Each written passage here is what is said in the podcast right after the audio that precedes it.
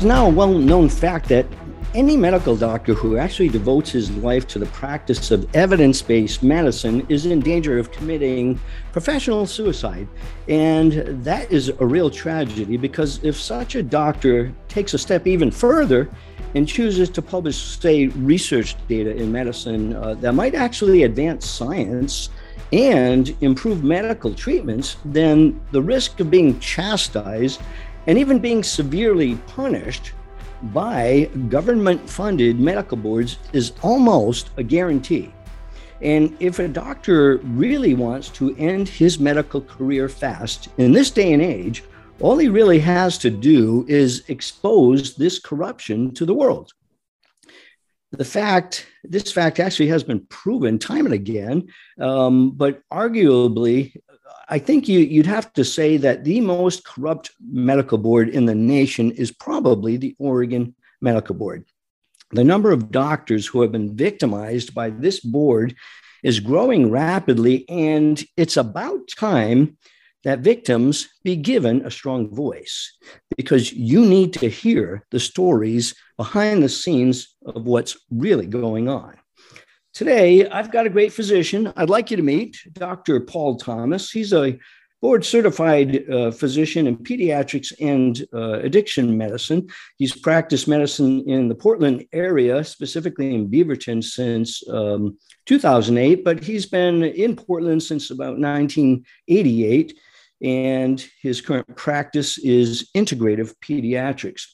He's actually done some research on vaccines and he submitted a research paper to a peer reviewed medical journal. He's also authored two books, one on addiction and one on vaccines. Dr. Paul, I thank you for joining me today and welcome. Well, thank you, Steve. For the record, because I'll be in big trouble if I don't clarify this, I am no longer board certified because when the Oregon Medical Board emergently suspended my license, which I'm sure we'll get into, uh, that resulted in losing not just board certifications, but all insurance contracts, my hospital privileges. Uh, basically, it sort of wipes you out of all your professional uh, associations and affiliations, et cetera. Yes, um, I exactly I experienced the same thing. You know, misery does love company, and um, and Dr. Paul and I have both gone down in infamy by having our medical licenses suspended by an emergency order, so it's called, uh, on December third, and unfortunately. Um, when you, you, lose your medical license, all kinds of terrible things just go into effect. I not only lost uh, contracts with insurance companies, uh, but I was slandered grossly all over the world. In fact, um, since that time, and you just lose your reputation, you lose your affiliations with professional uh, organizations. And the actual list goes on and on and on. In fact, I even received a notice um, from the Better Business Bureau that, you know, this board suspension might hurt your business. no kidding. Just incredible. So I, am really curious, Dr. Paul, uh, when the Oregon Medical Board notified you that your license was suspended, what was the very first thing that entered your mind? I mean, did you see it coming? Were you expecting something like this? No, I didn't see it coming. I mean, I was aware that they were after me because, you know, I published a book, The Vaccine Friendly Plan, in 2016. And within about a year of that, the medical board started coming after me just with one request after another. Uh, I was systematically dealing with all the requests because none of them had any merit. And we still had a couple open requests at the time of that emergency suspension so that we were still dealing with. So that came out of the blue. It was very clearly timing was in retaliation for the publication of my article. Um, there's a story behind that that I just have to share to your listeners because it's kind of amusing. In retrospect, I'm thanking the Oregon Medical Board for furthering my purpose in life. So here I am. I've been a pediatrician for over 30 years, and I'm sitting in a very unique place in history. I have the largest practice of unvaccinated patients in a mainstream full service pediatric practice probably in the country. I have over 600, probably close to 800 unvaccinated patients. I have hundreds, no, thousands and thousands of partially vaccinated patients and thousands of fully vaccinated patients. It's a unique situation because basically I get to see something that nobody else sees. All my peers have simply fully vaccinated patients. And in fact, in this town where I practice, if there's a family that doesn't want to vaccinate, they get kicked out of the practice and they come to me. So I'm sitting on this massive amount of data thinking, I wonder what it'll show. Well, the Oregon Medical Board uh, asked me in February of 2019. I got a letter from them. You're used to getting letters from the medical board. It's like, oh, what now? They asked me to prove that the vaccine friendly plan, which is a, an approach that many of my patients choose to use, uh, prove that that is as safe as the CDC schedule.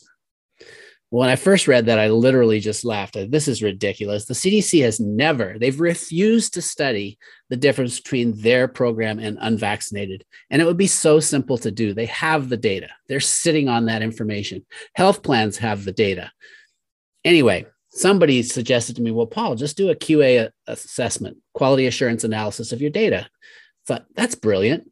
So I did. I hired an outside expert to come in and look at every single patient born in my practice we then had that information de identified, and that is the data set that resulted in the publication. The article is called Relative Incidence of Office Visits and Cumulative Rates of Billed Diagnoses Along the Axis of Vaccination. Jack Lyons-Weiler and myself published it in the International Journal of Environmental Research and Public Health. It's a rigorous peer review process. This is a peer reviewed study. Full disclosure, it was since retracted. That's standard. When you publish information that's threatening to the status quo, this is threatening to massive profits from the pharmaceutical vaccine industry. They go after the author to discredit the author. So that was the December 3rd, 2020. We, we just had our anniversary, by the way. You and I were on that together. So they try to discredit the author and then they try to get the articles uh, pulled. Can you hear me, Steve? Yes, I do hear you. And um, I have to say, I'm not surprised at what I'm hearing because I ex- experienced a very sim- similar thing. Can I just ask you this? What was the real reason, Dr. Paul, that the Oregon Medical Board suspended your license? I mean, what was the real trigger? Well, I can only speculate that it was this study because we already had other ongoing complaints that I was dealing with. And it was such a rapid fire. Five days after this was available online, uh, they yanked my license. So I believe that's the real reason. Now, the reason they listed were all these charges that had no merit. Example I was accused of causing tetanus in a young man here in Oregon. That case got a lot of press. The true story behind that case was this was a family that lived 60, 70 miles from here on a farm. This young man got a big gouge in his head in the horse barn. And, you know, being self care, non vaccinating, take care of ourselves farmers, they just cleaned it up, sewed it up. And well, with tetanus, that ended up being a unfortunate choice. He got a very serious case of tetanus, was in the ICU at OHSU for four months. Mind you, I still don't know this family. They've never been to my practice. After he's about to leave the hospital at OHSU, they were told they could not leave until they had a pediatrician to do follow up. So they called my office, begged me to take him. They said nobody will take us because we don't vaccinate. And we've heard you guys are you'll you'll probably help us out. We can't get out of the hospital. So I said, sure, I'll see him. And he was having a hard time walking still, but he ended up with a full recovery. The way the board wrote that complaint was as if I caused his tetanus. And that family refused all vaccines for the entire four months they were up at the uh, OHSU hospitalization. But because of the one visit I saw him, I failed to get him to have any vaccines. It was my fault that he had tetanus. And that was just one example of a number of complaints that just were completely of no substance. Well, I really sympathize with you. And that is astounding Um, did you have any idea that this might actually be the modus operandum of the Oregon Medical Board? I mean, have you noticed any patterns of what has happened to you and what they're going for? I mean, what's their agenda? Oh my gosh. Well, their agenda in my case is simply to discredit me uh, and ultimately to take my license. Uh, I believe since I wrote the vaccine friendly plan, that put the target on me. That book is saying that there might be a different way than the CDC schedule. Well, the CDC schedule is taken by physicians as the way to vaccinate. And so you've got this massively bloated schedule of vaccines. Many of them don't make any sense at all. For example, giving hepatitis B vaccine to newborns whose mothers do not have hepatitis B. Well, that makes no sense. And yet it's still being done across the country and being held up as the correct way to do things, as the standard of care. So if you're going to change the standard of care, you have to innovate. And this medical board, and I think medical boards across the country, are standing in the way of innovation. They want to just keep things the way they are. And if it's profiting pharmaceutical companies, all the more a reason that the board would be somehow incentivized to uphold that, you know, status quo, if you will. Because all their charges since they started coming after me three, four years ago, in some form or another, they write it up so that it sounds like I am not promoting the CDC schedule and therefore I'm practicing bad medicine. That I am, uh, you know, you know, they have all their words that make it sound like you're just the worst of the worst doctor. Okay, well, I have to tell you, I did read the account of the Oregon Medical Board's uh, take on that patient uh, that developed tetanus. And I'm telling you, if I was not a doctor and if I was not myself a victim of the Oregon Medical Board, um, I would think you are just a wretched, horrible human being, let alone medical doctor, who should immediately have his license pulled. You know, I would be saying, wow, if that is all true, you're a bad guy. And um, that devastates me because guess what? If I read my story, which just came out because they hit me twice, uh, the last one was uh, they pulled one on me when I was actually out of state. And this time they fully revoked my license and fined me $10,000. And in fact, that just got published uh, to the world. And it was in the local paper here in Dallas, uh, where my clinic was. And um, if you read that account, uh, they, they, threw in some extra things because I practiced uh, pain medicine as well as addiction medicine, mm-hmm. and the and you wouldn't believe the despicable things that they do. The fabrication of investigations. They actually open up bogus investigations. They slander you to the world and make it sound like whatever hearsay they can conjure up, they make it sound like this is hardcore facts and they advertise it as such, even though all of those so called facts are disproven, as it was in my case uh, in the course of my. Uh, my administrative court hearing. So all of those so called facts were completely refuted 100% but the world doesn't hear that kind of thing. And of course, um, what recourse do we have? You mentioned something. I was talking to you a couple of days ago, Paul, and uh, you, uh, you mentioned something about a gag order. Can you explain that so that people understand what you're talking about? Sure. Uh, they've they've actually implemented a couple ways. So one is um, after they took my license illegally without filing formal charges, which should be illegal. Um, that was brought to their attention, and I actually filed a tort article so that I had the right to sue them back in May. Well, then they were negotiating with my attorney so I could get my license back. And because my practice was floundering and I needed to help out, I went ahead and took their deal that at that point, which allowed me to still see patients, but I'm not allowed to do well visits. I'm not allowed to talk about vaccines. And it's interesting what else they threw in. I am not allowed to do research on patients. Not that I've ever done research on patients, by the way. My research has been retrospective, uh, IRB approved, meaning it's all very ethical and legal, and it's it's not interventional. In other words, I'm not doing something to change anything. I'm just looking at outcomes based on decisions that parents make. Uh, but I got a separate letter from the board uh, refuse uh, pro- forbidding me to discuss the details of any of my cases. So that's how they effectively put a gag order on me. Um, do you know if that's legal or not? I mean, do, do we do have um, a First Amendment, don't we, where we have the right to free speech? Uh, I mean, um, is this overreaching in your opinion?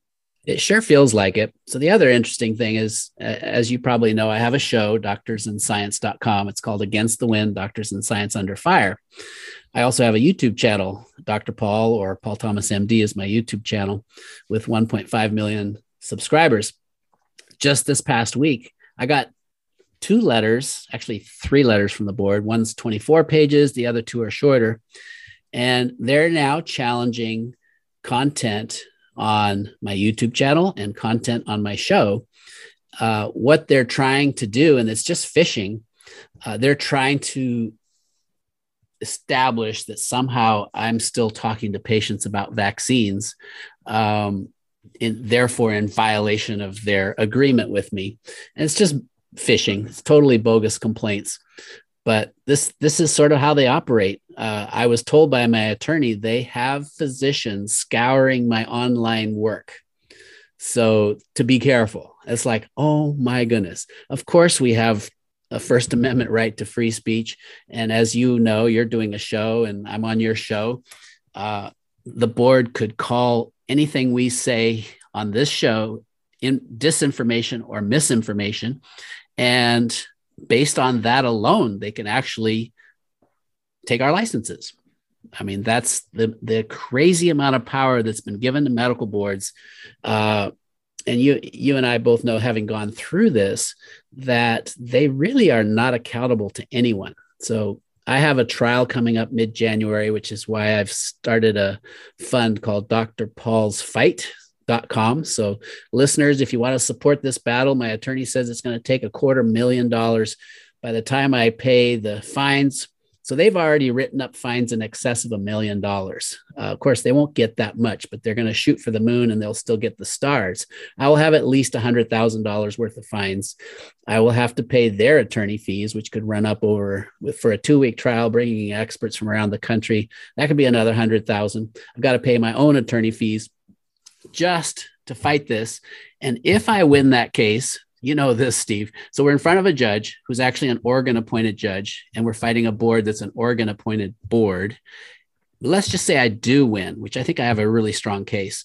Even if I win, the medical board has the right and the power to say, well, thank you for your thoughts, Judge. Uh, we're still taking his license. So they are absolutely not accountable to anyone that needs to be changed. I mean, we absolutely have to get rid of this rogue board that's so powerful that they can just basically harass us. I mean, we, you and I, I know because we got that same emergency suspension. I mean, we've been harassed incessantly. It's it's obscene. It truly is. And, you know, I want to clarify that point, uh, Dr. Paul, because I think that actually the public, people in general, do not understand even just what you said. You have a court hearing coming up in January, and uh, there is a judge involved. You have an attorney. Um, I, I would like you, either you or I, to explain what kind of a hearing is this? What is it officially called? In other words, is this in circuit court, federal court, Supreme Court, or is it an administrative court hearing? Yeah, it's just a single judge administrative court hearing. And um, because of being in Oregon and the rules with masking and social distancing, it would have to be virtual uh, or we would have to be masked up and and I am one and my attorney is the same way where we don't function well masked up. I mean, if you have that increase of carbon dioxide and lack of oxygen. It's just, it's not your best brain power. So we're going to have to do it virtual. And my attorney says, you know, your op, your chance virtually of making a solid impression is much less. So the, the deck is stacked even worse. Okay, so please stop right there because um, this is something that people need to understand. Now, I went through a week plus a half day of an administrative court hearing for uh, my emergency order suspending my medical license, and that took place three and a half months after um, after my license was suspended. Oh, you but had see, a speedy trial. Mine was set for January of 2022. Oh, yes, I can believe that. And I do have a federal court uh, hearing scheduled for July 12th of 22. Uh, but let me get back to this administrative court hearing because the public needs to understand one thing that an administrative court hearing, you have a judge, but that judge is only advisory the Correct. judge will make recommendations and come to conclusions based on everything that went uh, on in the hearing. But the Oregon Medical Board is the judicial uh, supreme ruler of the administrative court hearing.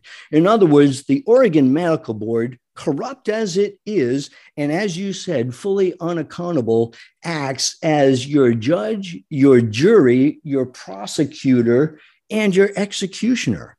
Correct. They can do whatever they want to do. And so, uh, as I think you will find out, if there was ever a scenario that that describes and depicts a kangaroo court, this is it. Yep. In the administrative court hearing, what you will find is that the Oregon Medical Board really has zero interest in the best science. In fact, they flush the science. If there are good studies out there, such as uh, the, the gold standard, which is a randomized control uh, study, um, that supports your position, they will completely, completely ignore it. And they will take the weakest studies that they can possibly find to support their position to take you down.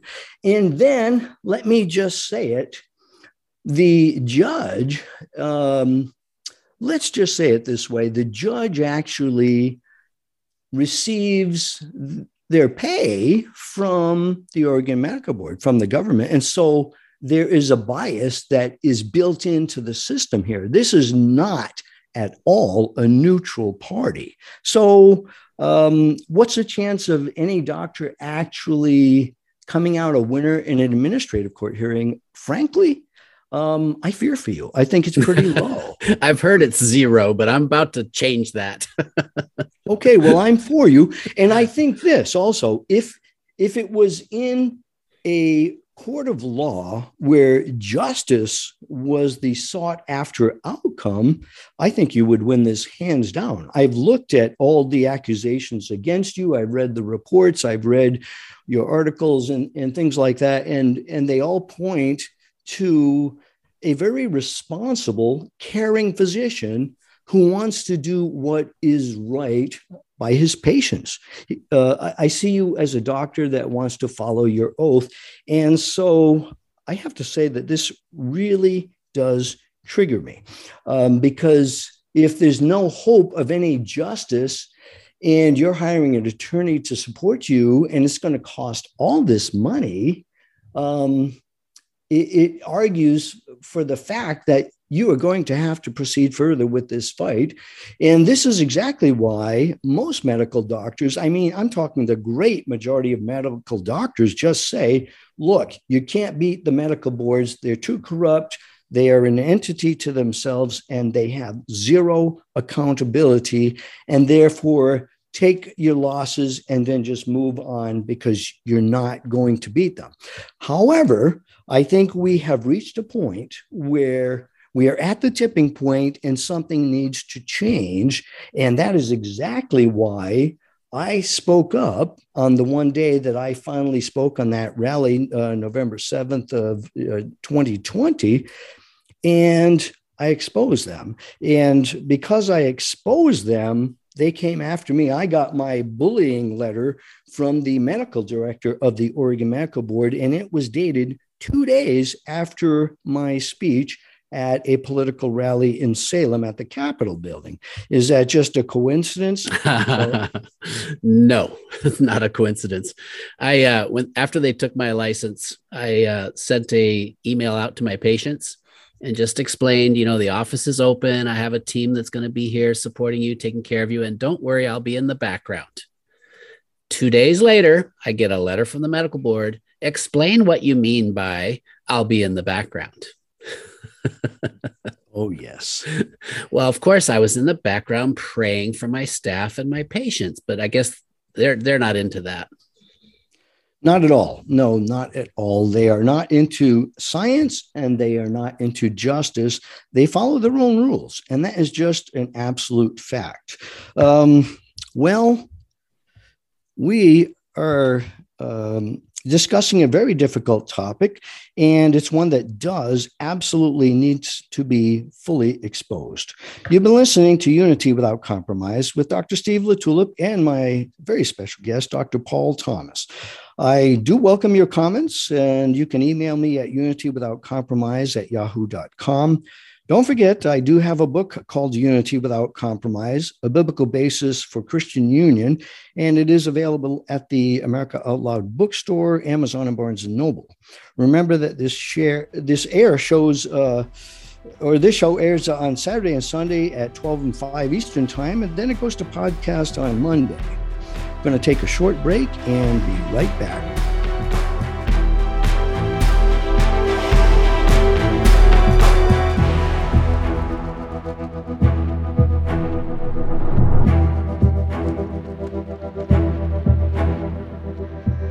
Because of COVID 19, many Americans worry about their health four times a day. That's 112 times per month. But by simply keeping our immune system strong, we can stay healthy and put our worries at ease. One little known way to do this is by taking AC11, a patented supplement from a plant in the Amazon rainforest. Studied for over 20 years and backed by over 40 scientific peer reviewed studies, taking AC11 has been proven to extend the life of immune cells called leukocytes, allowing you to boost immunity naturally. Go to healthycell.com and use code OUTLOUD for 20% off your first order of AC11.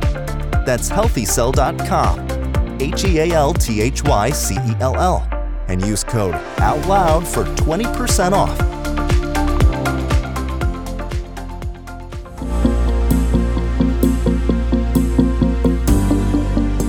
AmericaOutloud.com. Simply put, we're patriots who believe in Ronald Reagan's vision of a shining city on a hill. From sea to shining sea. You can listen in on iHeartRadio. Our free apps are on Apple, Android, or Alexa, or our world class media player. America Out Loud Talk Radio liberty, and justice for all.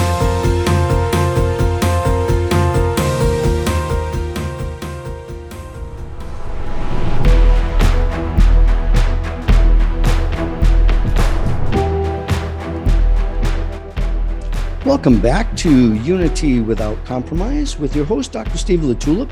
Today I've been speaking with a special guest, Dr. Paul Thomas. He goes by Dr. Paul.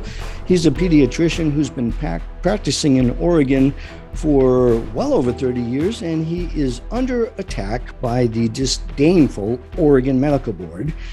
And that's our topic today the uncensored truth about the uncensored truth about the corrupt Oregon Medical Board. You see, if the public knew, if the public really knew what is really going on behind the closed doors of these medical boards, they wouldn't tolerate it a bit. And neither should physicians. You know, there's a lot of physicians out there being really silent simply because they fear the corruption they know that they have a very slim chance of fighting and winning this system because, as Dr. Paul mentioned, there is no accountability. They are an empire to themselves. And I find that disgusting. In fact, in recent months, the Federation of State Medical Boards um, came out and just boldly stated that they are going to target any and all physicians who uh, give out any quote misinformation. And that misinformation is actually called the best science and um, sound medical advice. Uh, medical boards absolutely care nothing about true science, but I have come to know that they care everything about the political agenda in the pirated world of organized medicine.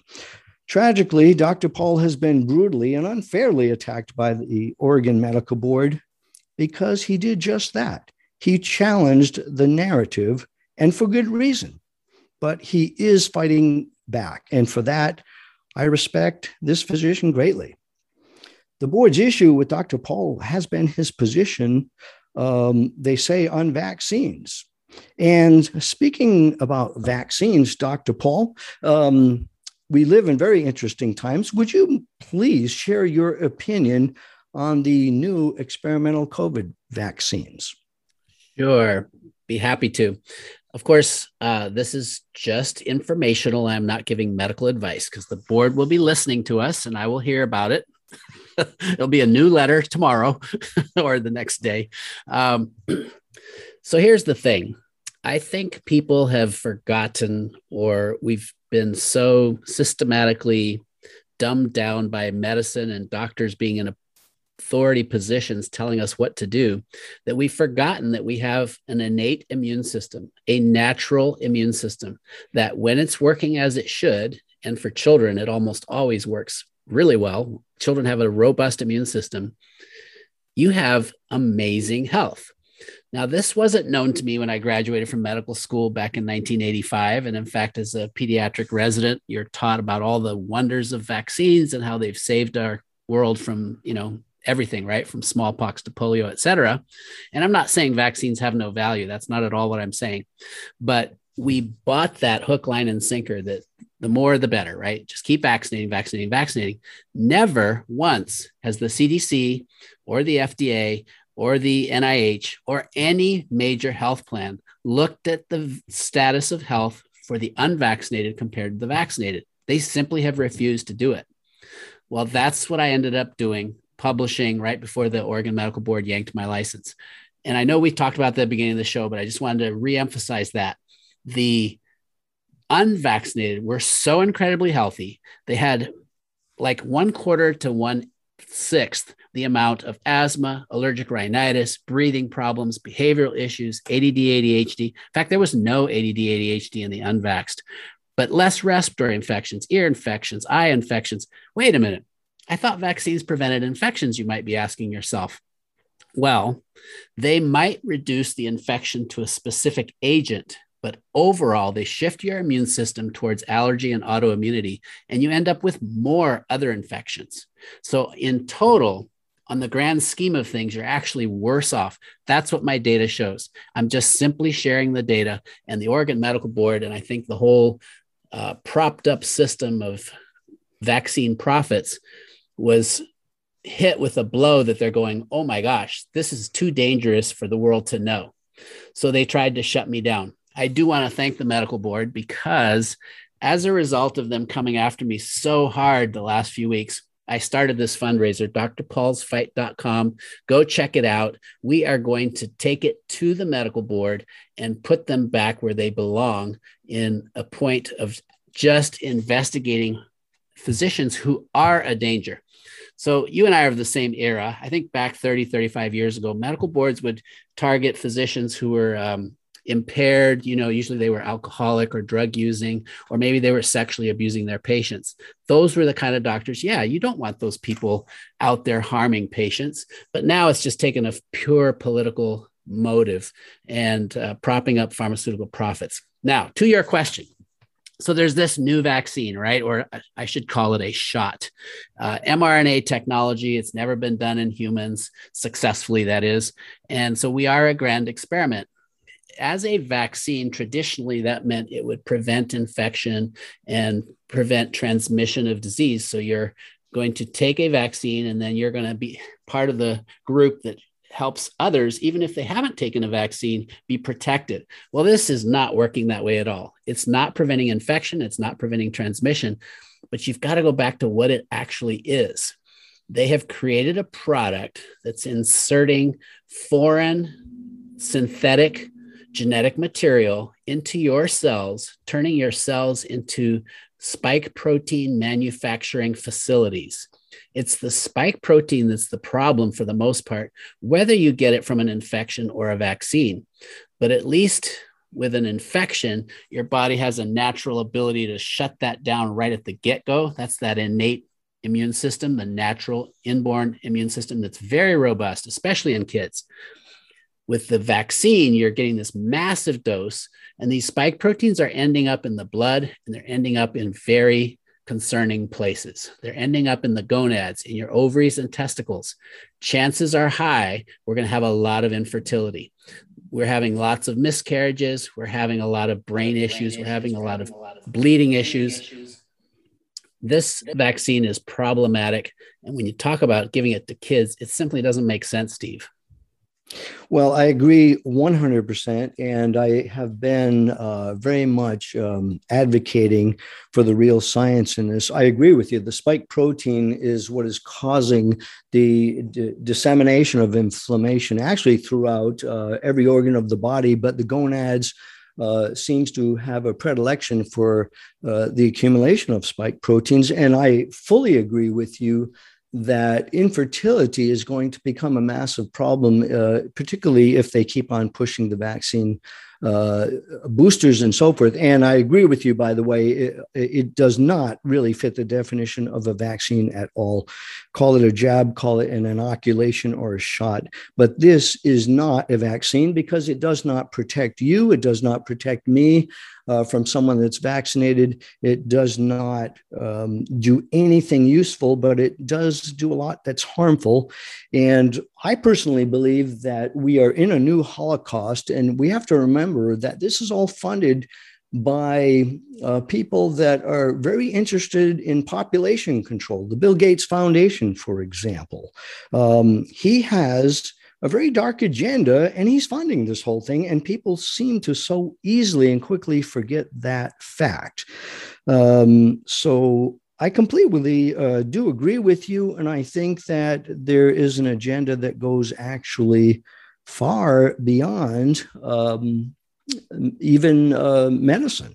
Uh, and when we look at this jab in particularly, uh, one of the developers of that messenger RNA technology, Dr. Robert Malone, um, called for a halt of the vaccine uh, program simply because he said it is dangerous. It is not doing what it's supposed to do. Uh, it is a failed experiment. And therefore, I firmly believe that we are intentionally killing people.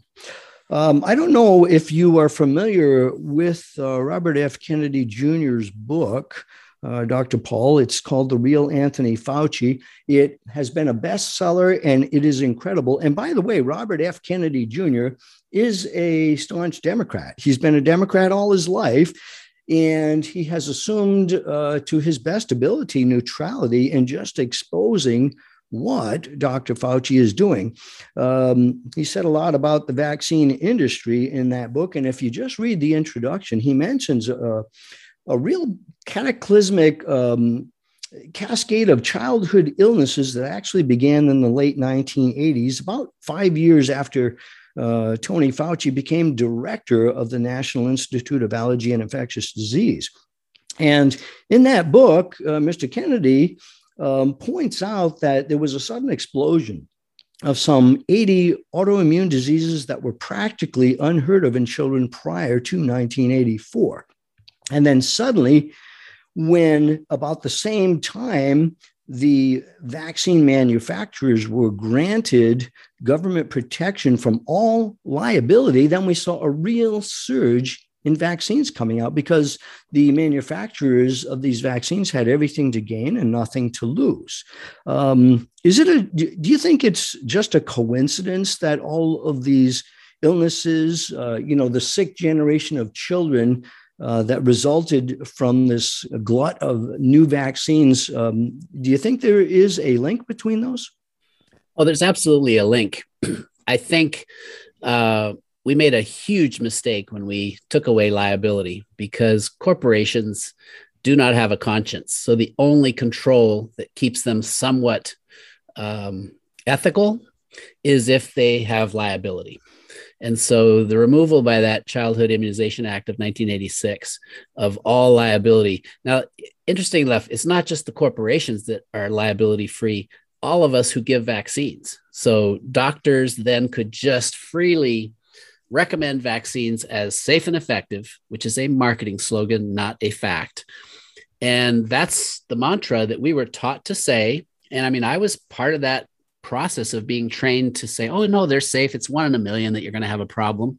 Well, if you look at my data, basically every single child is harmed to some extent. I mean, all the chronic conditions that we see in children are to some part related to the massive vaccine schedule because you rarely see these things in the unvaccinated. So that's why this data that I've brought forth is so, so important to the world. And then it just coincided with the COVID agenda. And I think both you and I got caught in that in different ways. But you know, they if you speak the truth, but it's against their agenda, which is to sell more vaccines. And in the case of the COVID agenda, you you point out there may be other sinister things going on behind the scenes, but simply looking at profits for vaccines, it's a massive moneymaker.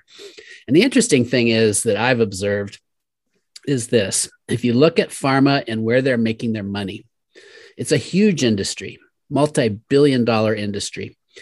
They have made most of their profits from selling autoimmune drugs in the last decade the Humiras and the Enbrels, and there's it seems like there's a new one out every month. I mean, these are the drugs that people will will have to pay a hundred thousand a year just to get the or the or their insurance company will cover a lot of that. We're all paying for that, folks. So number one moneymaker are these immunosuppressants. When you suppress someone's immune system, what happens? They get cancer. Number two moneymakers, the cancer industry. And what started it all to begin with? this massive assault of vaccines and the aluminum and vaccines that triggers autoimmunity. Well, now with this COVID vaccine, I think vaccines may be jumping to number one in money making. Uh, a good vaccine in the past, take the hepatitis B program, where every baby born in America has been getting the hepatitis B for two decades, which is ridiculous because 99% of those babies don't need it. But that's a program that makes the insurance the company about a billion dollars well, Pfizer's made over $30 billion already on their COVID vaccine. It's obscene profits. And it's interesting. I wonder what you think about this. Um, you can go get it for free. So people are given a free vaccine, but Pfizer makes $30 billion. Where do you think that money's coming from? Um, I would speculate that we are paying for it. Um, Bet so. Taxes, exactly right. right. Yeah, yeah, and they I, just print I, the money. Right. I totally agree with you. I think money is the big factor. You know, um, it took me a while to figure things out after my license was suspended emergently. Um, because uh, let me just throw this at you. You know, they told me that the reason that I had my license suspended is the same as you because they said I was an immediate danger to the public and to my patients. Of course, zero evidence. I mean, zero evidence. But in buried in the middle of that suspension letter was a statement that just came out of the blue, out of nowhere, and it went like this: There is no medical treatment available for the novel COVID 19, SARS CoV 2 uh, virus. Now, why would they throw that out? And I think it's just for the reason that you said that I. I, you know, my uh, video uh, on YouTube went viral across the country and the globe. And I told the world that I had actually treated COVID patients early. And I treated about 200 patients um, by the time um, they took my license. And I saw every one of them within a week and 100% success. None of them went to the emergency department, none hospitalized. All of them recovered in about a week's time saying, "Hey doc, give me give me a release so I can go back to work." And that was just 200 patients because we really didn't have that many cases here in the first place. But I reported success in early treatment. And of course, if you are going to do an emergency use authorization for a vaccine, one of the requirements is there must be no effective treatment against the disease. And so I just exposed their hypocrisy and their corruption. And now looking back, I firmly believe that is the real issue. That yeah. is exactly why they took me out two days after I um, I shared my story. Yeah. So they tried to blame it on masks, but I think you're right. That was the big issue. They did not want anybody figuring out that there were simple things we could do to get through the COVID illness. And for our listeners, you've got to understand that there are such beautiful, simple ways of, of treating this. If you get it and you're starting to get sick, uh, you don't want to end up in the hospital. That should be the last place you go. Absolutely. Uh, and the treatment is really easy. And you know what's really interesting? I mean, eventually they would have taken me down, but when I treated my patients, I did not use hydroxychloroquine. And of course, uh, ivermectin wasn't uh, available as an option at that time. Nobody was thinking about it. Um, but I used the same um, recipe, if you will, the same medication regimen that I have used for any severe viral illness forever. And it worked like a champ. I would call people within 12 to 24 hours and say, Hey, how are you doing? And they'd say, Wow, already I feel so much better. Thank you and uh, treatment does work. Now, I have another question for you. You know, we, the issue of the mask. I mean, I uh, let me point out that when I did speak at that rally, I stated that, hey, you, you want to hear this? I and my staff did not mask the entire time throughout the entire pandemic. And my clinic stayed open. I never closed and I treated everybody that came to the door. And I did have a good protocol and it worked well as it has in years past. Um, but the issue of the mask is uh, the reason that they claim that uh, they took me down despite the fact that we have at least 16 randomized controlled trial studies that show absolutely beyond any doubt that it is not a barrier against viral illness. Um, but you know, Kate Brown has uh, put down her executive orders and said everybody will mask. And right now, we're being told that we uh, she actually has a plan to keep Oregonians masked forever, indefinitely. And this is part of their perpetual pandemic plan, because as you said, they can make so much money on it. Um, so I'm just curious, uh, Dr. Paul, that what is your view on the mask? I mean, have you complied with that? And are you, if you are compliant with that in your office, why are you doing that? so, you know, I'm still under board review. So, what I say about what happens uh, is important. Let me clarify something though. Uh, I've been speaking around the country. I know you have too. And when I travel the country, uh, I am in states where you don't have to wear a mask and so I'm speaking to indoor crowds of hundreds to up to 2,000 people sitting right next to each other, rubbing against each other. Uh, no masks. Most of these venues, most of these people are unvaccinated. So you would think this is the highest risk of all situations. I can't seem to get COVID. I have not been vaccinated. Um, there's a reason for that. I, I am relatively healthy and I I have boosted my natural immune system. Uh, you know, through appropriate nutrition and supplementation, et cetera. Uh, but if people would use their common sense, uh, most people have watched professional sports on television these days, and you will see in many states there are auditoriums with tens of thousands of screaming fans side by side with no masks on, and players on the field are smashing into one another, uh, obviously sharing body secretions and blood and all this and there doesn't seem to be much of a problem with that. Even in our state of Oregon, uh, you go to a restaurant right now uh, before they get their passports passed. Uh, but right now, you can walk into a restaurant, you have to wear a mask to walk through that door. But as soon as you get to your table, you can take off your mask. Now, common sense should just be screaming at you that this doesn't make sense. The virus is only a problem in certain states. Uh, it's only a problem in certain stadiums. It's only a problem in certain uh, conferences. And in restaurants, it's only a problem as you enter the door, but it's not a problem at the table. Uh, it just doesn't make any sense. And it's for the very reason that you've stated.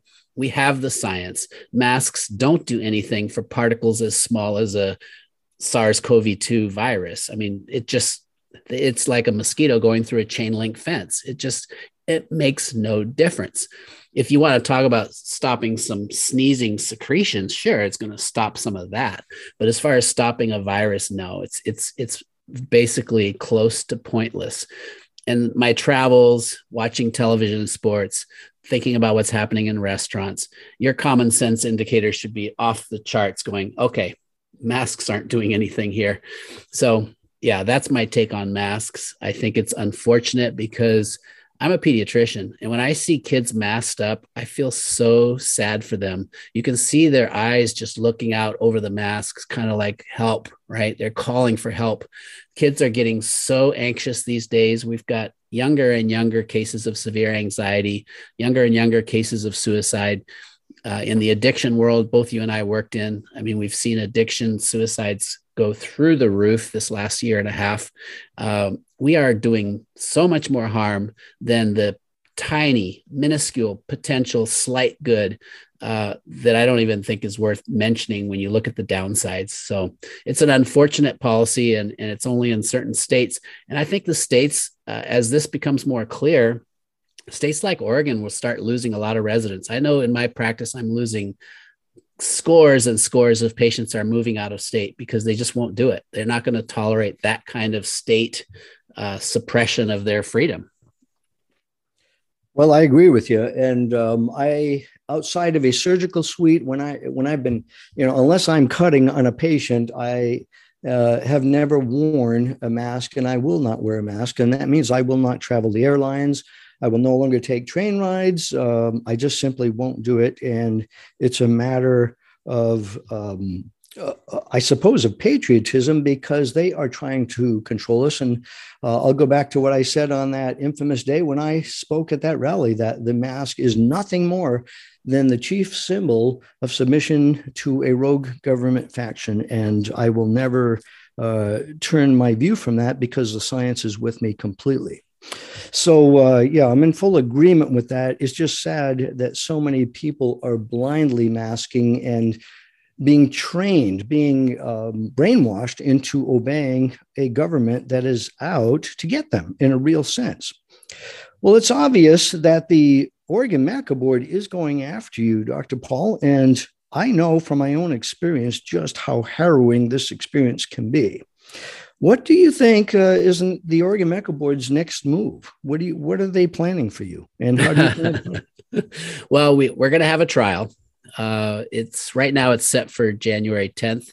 I'm hoping we can put it off just because I want to have a trial where I can look my judge in the eye and see their facial expressions.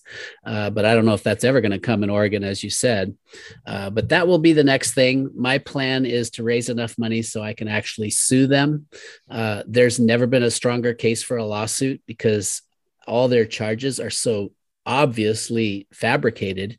Uh, you know, I'm going to be able to just take them into civil court, uh, and um, that takes money. So that's why you know drpaulsfight.com i've established that so i can not only defend myself in the trial that they will ultimately have with me but i can also take the fight to them because this broken system of medical boards uh, furthering an agenda that's political not health related has to stop and actually i think there's a there's a way to get at this through the legislature as well although that will be difficult in oregon where um, it's pretty stacked it most certainly is. And uh, I can tell you that I have written to various legislators uh, in in our county and in the state, and I've gotten absolutely zero response.